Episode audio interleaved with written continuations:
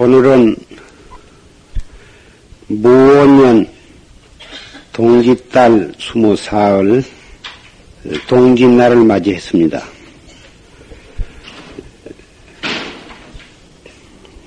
동짓날은 옛날부터 마을에서는 조상들께 차례를 잡수고 팥죽을 써서 동지 차례를 잡수고 온 그러한 우리나라 옛날부터 내려오는 조상을 숭배하는 그러한 어, 명절입니다. 절에서도 어, 팥죽을 써서 어, 부처님과 조상들께 공양을 올리고 그러한 줄례가 있습니다만은 동지의 팥죽을 부처님과 조상 선망 부모에게 올림으로써 어, 부처님께 올림으로써 우리 업장을 소멸하고 소원을 성취하고 조상께 올림으로 해서 효심을 낭양하고 어, 대단히 좋은 어,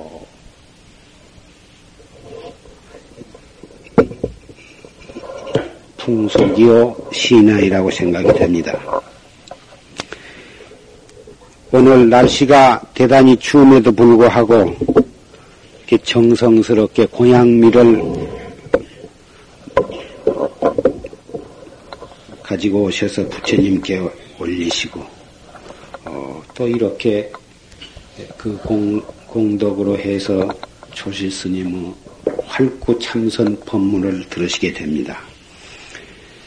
공양을 올렸으니 이 추위에도 불구하시고 이렇게 이 폐백을 갖다 부처님께 올리고 또 팥죽을 선망 부모에게 올리고 했으니 틀림없이 여러분은 여러분의 크고 작은 모든 소원을 성취하실 것이 의심이 없습니다.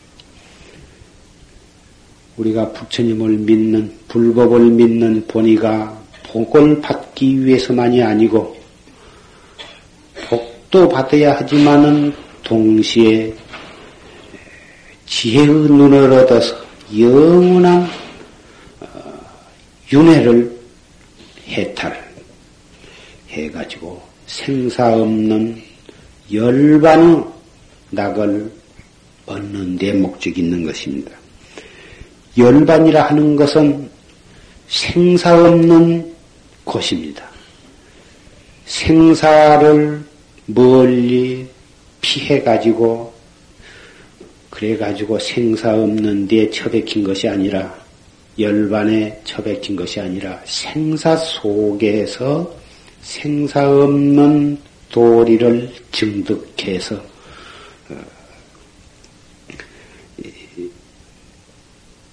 생사를 해탈하는 것이 이것이 불법에 요긴한 곳입니다. 생사는 어디에서부터서 나오느냐? 생사는 생사의 근원은 우리의 생각에서부터 나옵니다. 탐심, 진심, 치심, 탐진치, 삼독심,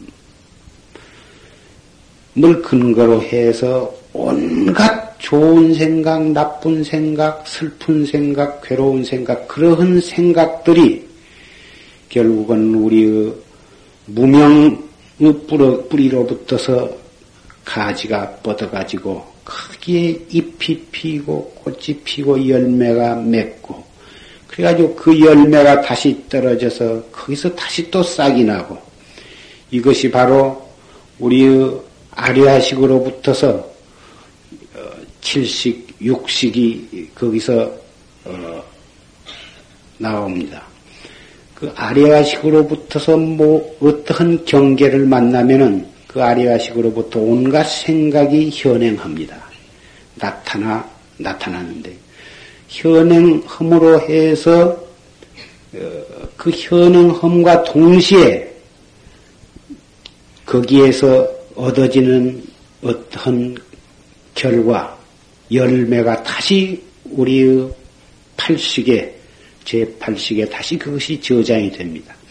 저장이 된 종자는 또 어떠한 인연을 만나면 다시 또 거기서 또 현행을 합니다. 가지가 뽑고 싹이 틉니다. 그래가지고 동시에 또 열매가 또 다시 저장이 되고 이렇게 하기를 무량겁을 어, 돌고 돌아서 오늘에까지 왔습니다. 부처님께서는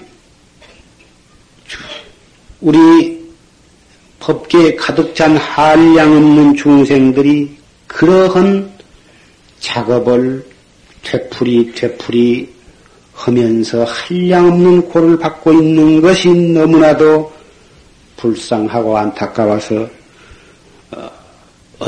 떻게 하면 거기로부터 벗어나서 영원한 행복을 누릴 수가 있느냐. 연구하신 끝에 그 방법을 우리에게 설해 주신 것입니다. 처음에 아주 그 요긴한 방법을 설하셨지만은 알아들은 사람이 없었습니다. 너무 가깝고 너무 쉽지만은 정말 너무 가깝고 쉽기 때문에 더욱 알아듣기가 어려웠던 것입니다. 그래서 부처님은 돌아가실 내가 아무리 이러한 미묘한 법을 서른들 알아듣는 사람이 없으니 소용이 없겠다. 그래서 이것을 설해야 하냐 안 해야 하냐 이렇게 스스로 망설이실 때 원시 경전에서는 마구니가 마왕 파순이가 나와가지고 어, 당신이 깨달았으면 혼자 깨달았지 그것을 뭐하러 다른 사람에게 이 얘기를 해주려고 합니까? 아무리 목이 터지도록 이 얘기를 해봤자 알아들을 사람은 한 사람도 없을 것입니다. 그러니 그러한 헛수고는 말고 혼자 즐기다가 가십시오. 이렇게 누차 권고를 했습니다. 그러나 부처님께서는 깊이 깊이 생각하신 끝에 예, 그렇지 않다. 그 많은 중생들 속에는 과거로부터 이 인연을 닦고 맺은 사람이 있어서 그 가운데 어떤 사람은 반드시 이해를 하고 이 진리를 깨달을 사람이 있을 것이다. 그러니 내가 이대로 입을 닫을 것이 아니라 아, 알아들을 수 있는 법을 설해야겠다. 이렇게 생각을 어, 결단을 내리신 것입니다. 그래가지고 어, 아함경을 12년 동안은 설하시고 방등경을 8년 동안을 설하시고 그리고 반야경을 21년 어, 동안을 설하시고 마지막에 8년간을 어, 법화경을 설하시게 된 것입니다. 그 법화경의 진리 바로 이 화엄경 맨 처음에 설하신 화엄경의 진리와 그 내용에 있어서 아주 근사하다고 하는 것입니다. 49년 동안을 어, 그런 많은 방편을 설하셔가지고 중생의 근기가 점차 성숙하는 것을 기다리셨던 것입니다. 그러나 부처님께서는 내가 녹야원에서 최초의 사제법을 설하고 이제 마지막에 이 발제하에서 내가 마지막 이 법화경 열반경을 49년 음, 동안 설했는데 그 49년 동안에 한마디도 한 글자도 설한 바가 없다. 이렇게 말씀을 하셨습니다. 그리고 어, 금강경에 말씀하시기를 내가 법이 설한 바가 있다. 이렇게 어떤 사람이 말한다면은 부처를 비방하는 것이 되는 것이고, 내가 설한 바가, 설한 바 법이 없다. 이렇게 말을 한 사람이 있다면 그 사람은 바로 경을 비방하는 것이 되느니라. 이렇게도 말씀을 하셨습니다. 이러한 말씀을 깊이 음미를 해본다면 우리는 어 떠한 마음가짐으로 부처님 법문 경을 읽어야 하며 어떻게 받아들여야 한다고 하는 것을 지혜 있는 사람이면 알아들을 수가 있는 것입니다. 부처님의 참 뜻이 어디에 있는가를 잘 이해할 수가 있는 것입니다. 참으로 부처님의 법문을 올바르게 이해하고 받아들인 사람은 그 말을 따라가지 아니하고 그 뜻을 취해야 하는 것입니다. 우리가 사람과 사람끼리 서로 말을 주고받고 어, 토론을 하게 됩니다마는 그 사람이 말하는 본의가 무엇인가를 이해를 하려고 노력하는 것과 그 본인은 이해하려고 하지 아니하고 그 말만 자꾸 꼬타리를 잡아가지고 트집을 잡기로 하고 말 서로 말과 말로 입씨름을 하게 될 때에는 시간이 갈수록 말 소리만 커지지 조금 더 의사소통은 아니 된 경우가 많습니다. 역시 부처님의 경전을 보든지 설법을 들을 때에도 마찬가지입니다. 그 말하는 본의가 무엇인가를 옳게 이해를 해야 하는 것입니다. 부처님의 설법을 옳게 이해하지 못한 사람은 그 설하신 그 말로만 쫓아가기 때문에 부처님 49년 설은 한마디로 말해서 방편설인 것입니다. 방편은 어떤 목적지에 도달하기 위한 중간 수단에 불과한 것입니다. 진은 우만이 반매움이라든지 예, 아근이근이라든지 그 밖에 어떤 진언이라도 그 진은 방편인 것입니다. 연불, 관세음보살이나 아미타불이나 준재보살이나 지장보살이나 이런 연불도 어, 어떠한 근기에 있어서 그 어, 고비를 넘는 데 있어서는 필요 불가결한 그러한 경우도 있지만은 역시 그것도 하나의 방편인 것입니다.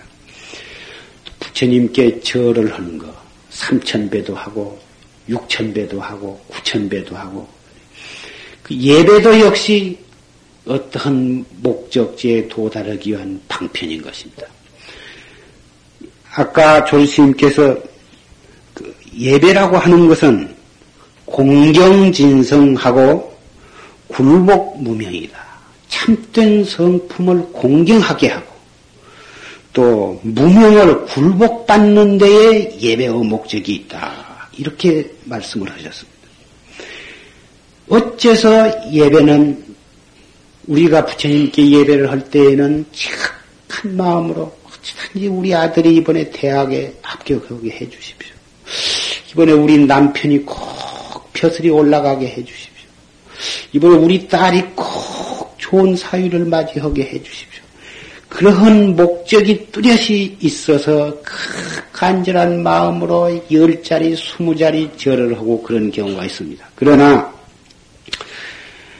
어리석은 우리 중생들은 그러한 눈앞에 다급한 그런 일을 만났을 때 부처님께 가서 지극한 마음으로 폐벽을 올리고 절을 한 것 절대로 나쁘지 않습니다. 대단히 좋은 것이고 에, 그걸 나쁘다 할 것은 없지만은 진짜 예배의 뜻은 참된 성품을 공경하는 데 있는 것이고 무명을 굴복하는 데 굴복받는 데 있는 것입니다. 참된 성품을 공경하고 무명을 굴복받는다고 하면은 바로 그 사람의 마음이 마음의 상태가 성현의 마음의 상태와 같이 되는 것입니다. 맑고 고요하고 깨끗한 상태로 돌아갈 때에 그것이 바로 참된 성품으로 돌아가는 것이고 무명이 거기서 굴복되어지기 때문에 어떠한 소원인들 거기에서 이루어지지 못할 까닭이 없는 것입니다. 그래서 에, 불상을 나무나 쇠나 흙이나 돌로 깎아서 모시고 그리고 그, 그 앞에 예, 측정성으로 예배를 올리고 기도를 하고 경을 읽고 염불을 하도록 어, 그러한 방편은 문을 열어 선인들이 열어놓으신 이유가 거기에 있는 것입니다. 측 정성으로 하다 보면은 자기도 모르는 가운데 경건해지고 엄숙해지고 그렇게 고약한 성질을 가진 사람도 부처님 앞에 서서 공순히 절을 하게 되면은 언제 그렇게 고약했던 티가 없이 예, 엄숙해지는 것입니다. 이러한 방편들은 우리가 잘 이해를 하고 어, 그 방편을 가자해서 어, 냉큼냉큼 어, 건너뛰어서 목적지에 도달하는데 좋은 방편을 잘 이용을 한다고 하면은 한 방편도 버릴 것이 없습니다. 그런데 이 많은 방편들을 잘못 알고서 그 방편 하나 자기가 만난 방편에 꽉 얽매여가지고 방편이 설해지는 그 근본 뜻은 모르고서 방편에만 얽매여가지고 그래 가지고 일생을 따가지 못하는 사람 그런 사람을 그런 사람들이 사실은 너무나도 많은 것입니다. 오늘 졸심 법문 가운데에는 방거사의 이야기, 홍도 비구의 전설, 어, 또 백청월 스님의 말씀 여러 경우를 대충대충 말씀을 드려서 법문을 해 주셨습니다만은 결국은 어, 여러분들이 그 법문은 마지막 끝에 가서 그 무자 십절목 가장 선문에서도 가장 설하기 어렵고 이해하기 어려운 무자 십절목을 마지막에 설했습니다. 그 무자 십절목이 그렇게 새기기가 어렵고 복잡 난해한 것이지만은 한마디로 말해서 무조건 어, 거두절미하고 자기가 들고 있는 화두 무자를 드는 사람은 다뭐 어째서 무라 했는고 이목고를 한 분은 이 무었고 판치생모로 하던 분은 어째서 판치생모라 했는고 이뿐인 것입니다. 공부가 잘 되고 못 되고 무슨 이렇쿵 저렇쿵 되고 안 되고 전혀 그런 것은 따질 필요가 없고 관심을 가질 필요가 없습니다. 무조건 숨을 깊이 들어 마시되 웃배가 이렇게 배가 부르도록 들어 마신 게 아니라 웃배는 그대로 가만 두고 배꼽 밑에 단전, 단전만 약간 이렇게 볼록해지 하면서 숨을 들어 마시는 것입니다.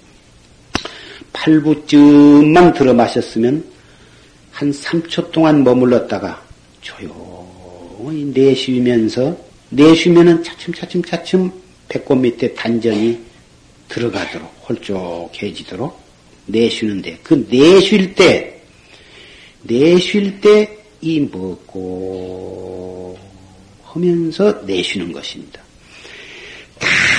다 그렇게만 공부를 지어가는 것입니다. 아침부터 낮, 낮부터서 저녁 하루하루를 다 못 그렇게 바보처럼 그렇게 공부를 지어가는 것입니다.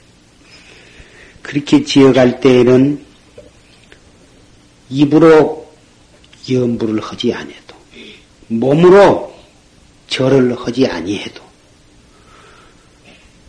생각으로 부처님을 생각하지 아니해도 그 가운데 염불하고 경을 읽고 부처님께 예배를 드리는 온갖 공덕이 그 속에 다 갖추어져 있는 것입니다.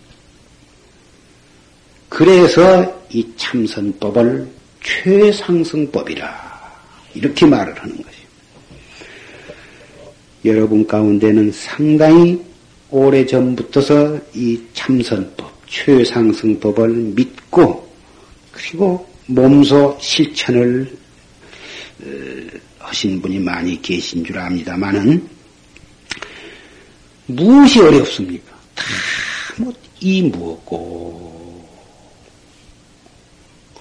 심호흡을 단전호흡을 아니하고 다 머리로만 이먹고 이먹고 하다 보면 자기도 모르는 가운데에 예, 생각이 간절해져서 너무 간절한 나머지 기운이 머리로 올라가는 수가 있습니다. 이것은 대단히 주의해야 할 것으로 어, 머리로 기운만 올라갔다 하면은 정진이 그때부터서는 잘못 되어지는 것입니다. 골이 아파지고 머리가 뽀개질라고 먹먹해져서 도저히 공부가 되지를 않습니다. 그래서 몸을 바르게 단정히 갖고 단전 호흡을 하면서 어, 단전 호흡을 기초로 해서 그 가운데 화두를 항시 요 단전에다가 떠 의심 이 먹고 그알 수 없는 의심을 단전에다 두고서 관조를 해야 하는 것입니다. 간절히 간절히 의심을 하라. 그러니까 머리로 눈티를 찡들이면서 머리로서 힘없고 힘없고 뭐 골치 아파지거든. 뜨끈뜨끈 뜨끈뜨끈해지면 그러지를 말고 어, 심호흡, 단전호흡을 하면서 알 수 없는 의심 화두를 배꼽 밑에 단전에다 두고서 숨을 내쉴 때 이 먹고 다 내셨으면 또 스르르 들어 마셔. 들어 마셨다가 3초 머물렀다 내쉬면서 또 이 먹고 이렇게 공부를 지어 들어가면 어떠한 초학자라도 처음 참선을 하는 사람도 실수 없이 부작용 없이 예, 참선에 차츰차츰 속달해지는 것입니다. 이렇게 공부를 지어가게 되면 어지간한 병은 병도 다 낫게 됩니다. 육체적인 병도 낫고 정신적인 결함도 어, 차츰차츰 나아가는 것입니다. 어, 법회 때마다 저는 이 말씀을 꼭 빼놓지 않고 말씀을 드리는 까닭이 무엇이냐? 제가 여러분에게 드릴 말씀은 이 말씀 한마디 뱉기는 없기 때문입니다. 팔만 대장경 속에는 온갖 말씀이 많습니다. 재미있는 그런 설화도 많고 인과 설화도 많고 합니다만은 제가 그것을 다 아, 그때 그때마다 열람을 해서 재미있는 말씀을 한마디씩 해드리면 여러분도 아주 재미가 있어서 웃고 한 분도 좋은 분이 없이 아주 재미있게 잘 들으시고 제가 잘 알고 있습니다만은 저도 역시 여러분과 같이 같은 목적을 향해서 어, 공부를 해가고 있는 그런 처지에 있기 때문에 내가 여러분에게 드리고 싶은 가장 요긴한 말씀만을 드리면 그만이지 예, 시간을 일부러 내서 이 경책 저 경책을 찾고 어, 부적거릴 그런 시간을 가지 기가 어렵습니다. 그래서 어쩌다 생각이 나면 한마디씩 해드리는 경우도 있지만은 대체로 꼭 해드릴 요긴한 말씀만을 딱 한마디 해드리는 것이니까 아이고, 오늘은 별로 재미있는 이야기도 하지도 않고 괜히 왔나 보다. 이런 말씀을 하시지를 말고, 제가 드리고자 한 말씀을 조스님께서 너무나도 간곡히 말씀을 다 해주셨고, 거기에다 다시 제가 또 이렇게 부연을 해서 말씀을 드렸습니다. 백천 방편이 개유차여라. 백 가지 천가지 방편이 다 오직 이 일, 이 한 일을 위함이다. 이렇게 말씀을 하셨습니다. 이 한 일이라는 게 바로 내가 나를 찾아서 내가 나의 본 성품을 깨닫는 것, 이 무엇고, 이것이 무엇인고, 이, 나, 이가 바로 나거든. 지금 이 먹고 하는 놈이 그것이 바로 나거든. 한들 내가 나를 몰라서야 그 밖에 다른 것을 백천 가지를 알면 그게 뭐, 뭐 되는 것이냐. 첫째 내가 나를 알아야 돼. 내가 나를 알기 위해서는 이목고를 해야 하거든. 참선, 이목고. 그것 열심히 하면 백 가지, 천 가지 일이 다 좋지만은 그 자기가 해야 할 가장 중요한 일, 그 한 일을 등한히 하고서는 다른 일잘 되어봤자 전부가 다 허사인 것입니다. 오늘 동지를 맞이해서